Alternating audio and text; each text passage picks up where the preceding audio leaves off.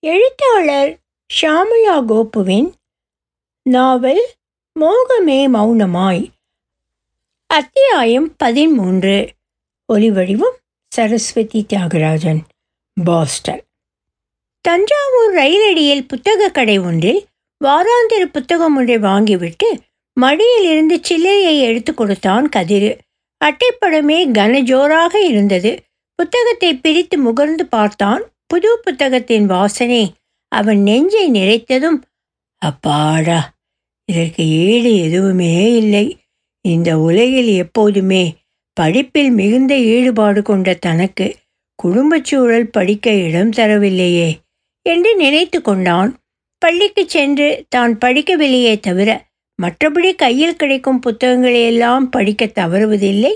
கதிர் இந்த புத்தகமும் அவன் காசு கொடுத்து வாங்கியது இல்லை. அவன் படிப்பதற்காக என்றும் இல்லை. ஒரு நாள் திடீரென்று சுந்தரம் அவனை அழைத்து காசை கொடுத்து அம்மோ கதை புத்தகம் கேட்குதுப்பா. வாரா வாரம் அத்தனை புத்தகங்களையும் தவறாமல் கொஞ்சம் வாங்கி கொடுத்து விடு கதிரு என்றார் கதிருக்குமே ஆச்சரியமாக இருந்தது. மீரா புத்தகங்கள் கேட்டாள் என்பது. பாவம் நன்றாக படித்து கொண்டிருந்த பெண்தானே. குறைந்தபட்சம் இந்த மாதிரியான புத்தகங்களையாவது படிக்கட்டும். அப்போதுதான் உலக நடப்பு தெரியும். எப்போதுமே புத்தகங்கள் என்னும் ஜன்னல் திறந்தால்தான் உலகத்தை பார்க்க முடியும். மீரா படிக்கவென்று புத்தகம் கேட்டது கதிருக்கு மட்டுமன்றி சுந்தரத்திற்குமே ஆச்சரியமாகத்தான் இருந்தது. ஒரு நாளும் தனக்கு இது வேணும் அது வேணும் என்று கேட்டதே இல்லை. முதல் முறையாய் இப்போதான் தனக்கு புத்தகங்கள் வேண்டும் என்று கேட்டிருக்கிறாள். ஆச்சரியமாக இருக்கு. பள்ளிக்கூடத்தில் நல்லா படித்து மெடல் எல்லாம் வாங்கின புள்ள படிக்க புத்தகம் கேட்டதில் என்ன ஆச்சரியம்? உங்களுக்கு? அமிர்தம் பதில் சொன்னாள். இது என்ன பெரிய விஷயம் என்பது போல. அதில்ல அமிர்தம். படிக்கிறது எனக்கு ஆச்சரியம் இல்லை அவ அதை என்னிடம் கேட்டது தான் ஆச்சரியம். என்னிடம்தான் கேட்டாள்? நான் தான் உங்களுக்கு பிடிக்குமோ பிடிக்காதோ? என்று யோசித்தேன். பிடிக்காது என்று தீர்மானித்து அவளிடம் வேண்டாம் என்றுதான் சொன்னேன். அதனால் தான் அது உங்களிடமே கேட்டுவிட்டது. சே சே கேட்டது எனக்கு சந்தோஷந்தான் இன்னும் என்னென்ன கேட்டாலும் தர சித்தமாக இருக்கிறேன் உங்களை எனக்கு தெரியாதா? என்னவோ இப்போதெல்லாம் அம்மு எதிலும் ஈடுபாடு இல்லாமல் இருக்குது. அவர் என்ன சொல்ல வருகிறார் என்பது புரிந்தது அமிர்தத்திற்கு. அவளுக்குமே அம்முவின் நடத்தையில் தற்போது காணப்படுகின்ற மாற்றங்கள் புரியாமல் இல்லை. சுந்தரம் வரும் நாட்களில் மிகுந்த உற்சாகமாக காணப்படும் மீரா சுந்தரத்துடன் மாடியில் கழிக்கும் நேரங்களை குறைத்து கொண்டிருந்தாள். சமையலறையில் லேக்கிற்கு உதவி செய்தாள். சுந்தரம் அழைத்தால் மட்டுமே உடனடியாக போய் அவருக்கு என்ன தேவை என்று கேட்டு அதை செய்து கொடுத்துவிட்டு உடனே நகருவாள். இப்போதெல்லாம் அடிக்கடி வீணையுடன் பாடியவாறு நேரத்தை செலவிட்டாள். அவள் குரலில் துள்ளல் இருந்தது. அவளுடைய இளமையின் ஆர்ப்பரிப்பு சுந்தரத்தையும் தொற்றிக்கொள்ளவே அவர் மீராவை எந்நேரமும் தன்னருகே இருத்தி கொள்ளவே முயன்றார். ஆனால் மீராதான் அதற்கு அதிக இடம் கொடுக்கவில்லை. கதிருக்குத்தான் கொண்டாட்டமாகி போனது. புது புது புத்தகங்களை வாங்கி கொண்டு வந்து மீராவிற்கு கொடுத்துவிட்டு பழைய புத்தகங்களை வாங்கி வந்து ஒரு வரி விடாமல் படித்து கிளைத்தான். அன்று மதியம் ஆற்றில் இறங்கி குளித்துவிட்டு பாவாடையை மார்பு வரை ஏற்றி கட்டிக்கொண்டு தோய்த்த துணிகளை தோளில் சுமந்து முடியை பிரித்து காய போட்டவாறு கரையேறிய துர்காவை குமார் வழிமறித்தான்.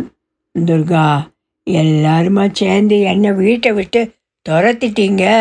பாவமாகத்தான் இருந்தது துர்காவிற்கு. சாப்பாட்டிற்கு என்ன செய்கிறானோ?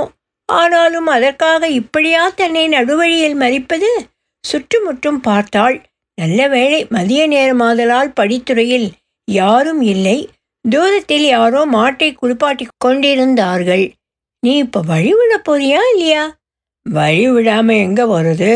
சித்த இரு துர்கா உன்னோட பேசணும் தான் இதோ எதிரில் டைலர் கடையில் உட்காந்துருந்தேன் இந்த பாரு எனக்கு உன்னிடம் பேசுறதுக்கு ஒன்றும் இல்லை. இங்கேருந்து போயிடு. பாரு சோறு தண்ணி இல்லாமல் நீ வர வரைக்கும் கொக்கு மாதிரி ஒத்த காலில் இங்கே தவம் இருக்கேன். ரொம்ப தான் அலட்டிக்கிடுற. யாராவது பார்த்துட போகிறாங்க பார்த்தா பார்க்கட்டுமே. ஏன் முறை பொண்ணு நான் பேசுகிறேன் ஊரில் இருக்கிற எல்லா பொண்ணும் உனக்கு முறை பொண்ணு தான். அதெல்லாம் சும்மா பிள்ளை. நானும் அவங்கள தேடி போகிறேன் ஆமாம் இவர் வெள்ளைக்காரத்தோட இவர் அழகில் மயங்கி எல்லோரும் வந்து மடியில் விழுறாங்க. நினப்ப பாரு. மெய்யாலுமே அதான் நெசம் துர்கா. என்னை பாரு. ஆள் செவப்பா அழகா ஸ்டைலாக இருக்கனா? தலையை குலுக்கி கண்களின் மேல் விழும் முடியை பின்னுக்கு தள்ளியவாறு சொன்னான். உண்மையில் அவன் சொல்லியது போல அவன் வெள்ளையா உயரமா தலைமுடியை சுருள் சுருளாக நெற்றியில் விட்டு குறு குறு வென்று பார்வையுடன் தோற்றத்தில் படித்தவனாக நன்றாகத்தான் இருந்தான். அவள் அவனை நிமிர்ந்து பார்ப்பதைக் கண்டதும் அவன் முகத்தை பாவம் போல் வைத்து கொண்டு சொன்னான். துர்கா பசிக்குது. சாப்பிட்டு ரொம்ப நாளாச்சு. பதறியவளாக ஐயையோ என் மக்கு கையில காசு வச்சிருக்கியா இல்லையா? என்னிடம் காசு இல்லையே. காசு இருக்கு. அப்ப கிளப்பு கடையில வாங்கி சாப்பிடுவதற்கு என்ன? உன் கையால சாப்பிடுற மாதிரி ஆகுமா? இதுக்கு ஒன்றும் குறைச்சல் இல்லை. யோக்கியமா வீட்டில் இருந்திருக்கலாம்ல. நானா போனேன். உங்க அம்மாச்சி துரத்தி விட்டுருச்சு. நீ வேண்டாத பேச்செல்லாம் பேசின. நீ உண்மையை சொல்லு. என்ன உண்மை? உனக்கு என்னை பிடிக்காதா துர்கா? நீ என் மாமா. உன்னை பிடிக்காம என்ன? இப்போ இதுவா பேச்சு? நான் என்ன கேட்குறேன்னு உனக்கு புரியாத மாதிரி நடிக்காத. என்ன? என்ன புரியல எனக்கு? இந்த பாரு எனக்கு கோபம் வந்துடும் நான் நேர கேட்குறேன் என்னை கல்யாணம் பண்ணிக்கோ துர்கா. உனக்கே தெரியும் எனக்கும் கதிர் மாமாவுக்கும் தான் வருகிற தை மாதம் கல்யாணம்னு. அம்மாச்சி சொல்லியிருக்கு அது சொன்னால் சொல்லட்டும். நீ சொல்லு. உனக்கு கதிரை கட்டுவது இஷ்டமா? அதை பற்றி உனக்கு என்ன சொல்லு உனக்கு இஷ்டமா? இப்போ நீ வழிவிட போறியா இல்லையா? அவன் நகராமல் அங்கேயே நிற்கவே அவள் அவனை சுற்றி கொண்டு செல்ல முற்பட்டாள். அதற்குள் குமார் துர்காவின் புஜத்தை பற்றி அங்கேயே நிறுத்தினான். உன்னால் சொல்ல முடியாது. எனக்கு தெரியும். என்ன தெரியும்? உனக்கு கதிரிடம் இஷ்டம் இல்லை என்று. ஆமாம் இவர் எல்லாம் கரகண்டவர். கண்டவர் போவியா? பேச்ச மாத்தாத. உங்க ரெண்டு பேரையுமே நான் பார்த்துருக்கேன். என்ன பார்த்துருக்க? கோபமானால் கட்டிக்கிட போகிறவங்கள போல இருக்காது. அது வேற மாதிரி. அவன் சொன்னதை கேட்டு சட்டென்று நின்று விட்டாள். துர்கா சுதாரித்து கொண்டவளாக சொன்னாள். இருந்துட்டு போகட்டும். அதனால் உனக்கு என்ன எனக்கு என்னவா அம்மா தாயே இது என் வாழ்க்கை. உன் வாழ்க்கையை நீ வாழ்ந்துக்கோ. அதுக்கும் எனக்கும் சம்மந்தம் இல்லை. என் வாழ்க்கையே நீதானே துர்கா. இந்த பாரு ரொம்ப சினிமா பார்த்து கெட்டு போயிருக்க. நீ அம்மாச்சிட்ட சொல்லி வேப்பரை அடிக்க சொல்லணும் உனக்கு. பதில் சொல்லு துர்கா. அவனை அரட்டி கொண்டே நின்றான் ஆனால் அவளோ அவனை திரும்பி கூட பார்க்காமல் கரையேறி அங்கே இருந்து விரைவாக வீடு வந்து சேர்ந்தாள். பின்புற கொடியில் துணியை உலர்த்திவிட்டு உள்ளே வந்தபோது யாரோ ஒரு நடுத்தர வயது மாது உட்கார்ந்து சுகுணாவுடனும் அம்மச்சியுடனும் பேசிக் கொண்டிருப்பதை கண்டாள். இவள் உள்ளே வந்ததை கண்ட அந்த மாது சுகுணா இவள்தான் உண்மகளா அம்சமா இருக்கா?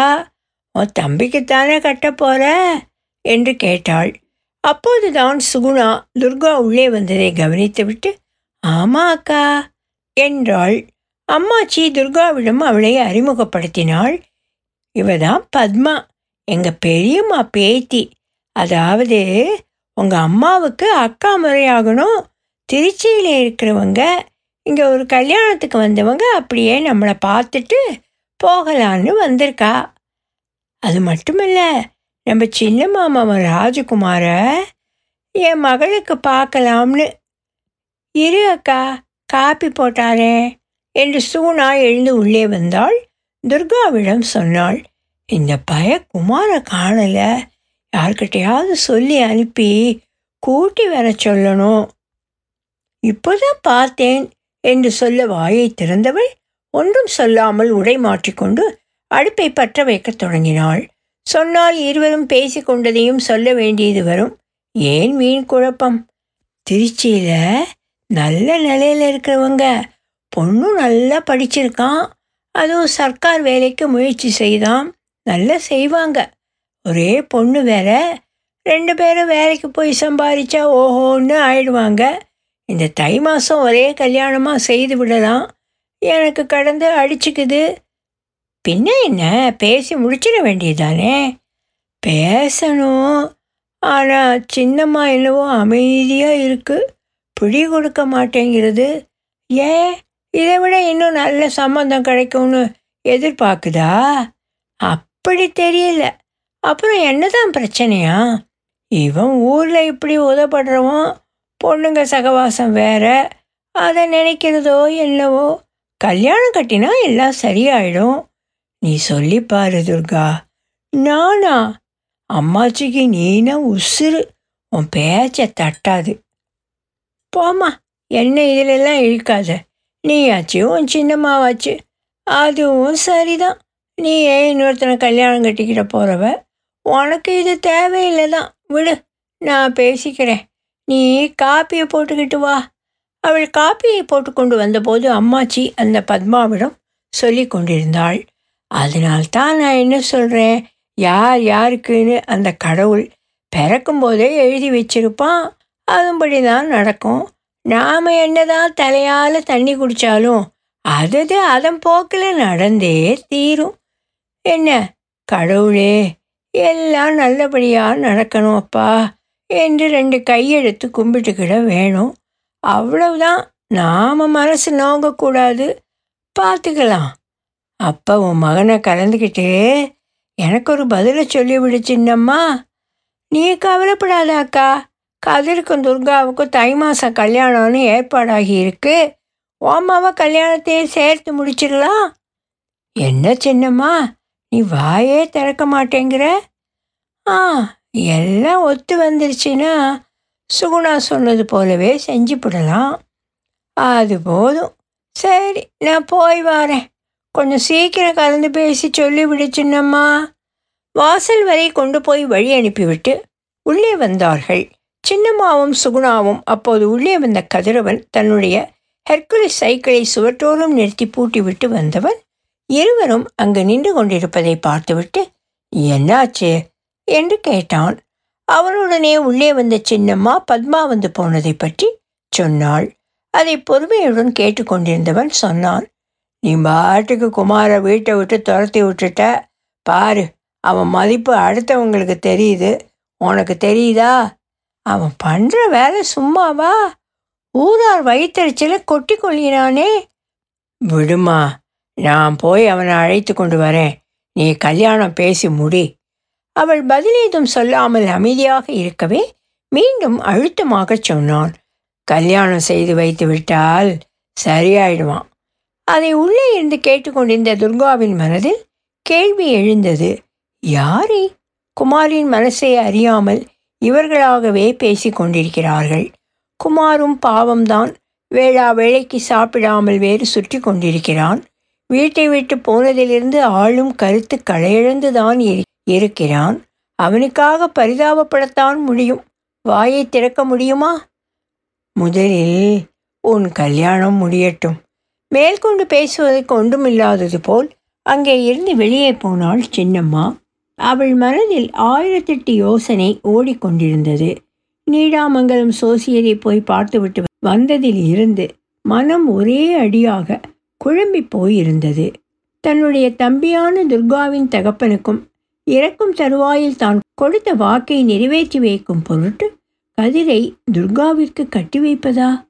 அல்லது துர்காவின் ஜாதகம் கதிருடன் கொஞ்சம் கூட பொருந்தவில்லை? ஆனால் குமாருடன் பத்து பொருத்தமும் பாந்தமாக அமைந்திருக்கிறது.